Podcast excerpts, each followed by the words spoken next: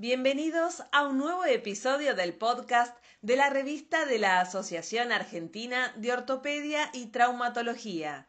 En esta oportunidad les presentamos la sección Miembro Superior del volumen 85. Mi nombre es Juan Martín Patiño, soy editor de la sección de cirugía de hombro, codo y mano.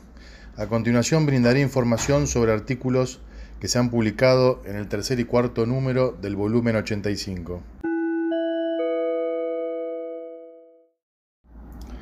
Empleo de osteosíntesis recubierta de cemento con antibiótico en el tratamiento de la osteomelitis. Presentación de dos casos. Por los doctores Autullo, Argüelles, Rodríguez y Pereira del Instituto Argentino de Diagnóstico y Tratamiento. El tratamiento de la osteomelitis asociada a la falla de la osteosíntesis representa un verdadero desafío. Los autores presentan dos casos en los que al tratamiento clásico le sumaron la osteosíntesis con placas más cemento con antibiótico.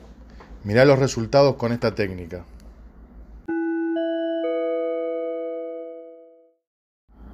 Retinaculotomía endoscópica de doble portal en el síndrome del túnel carpiano por los doctores Ojeda, Contreras y Sanzana, del Departamento de Cirugía de la Facultad de Medicina de la Universidad de Concepción, Chile. Los autores reportan los resultados obtenidos a largo plazo en una importante serie de 179 pacientes tratados por síndrome del túnel carpiano mediante la técnica de doble portal de Chow. Eficacia de la férula nocturna y el ultrasonido para tratar el síndrome del túnel carpiano. Estudio clínico controlado y aleatorizado por los kinesiólogos Hernández, Terpolilla, Verdecki, Leiva y colaboradores, de la Unidad de Kinesiología del Hospital General de Agudos, Dr. Carlos Durán, de la Ciudad de Buenos Aires. Los autores comparan la eficacia de la inmovilización nocturna de la muñeca con una férula cubital en ángulo neutro, junto con la aplicación de ultrasonido en pacientes con síndrome del túnel carpiano leve y moderado.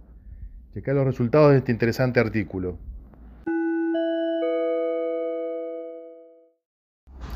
Gracias por escuchar este podcast de la revista de la Asociación Argentina de Ortopedia y Traumatología, sección hombro, codo y mano. Los invitamos a ingresar en el sitio web de nuestra revista para acceder a las versiones completas de los artículos mencionados.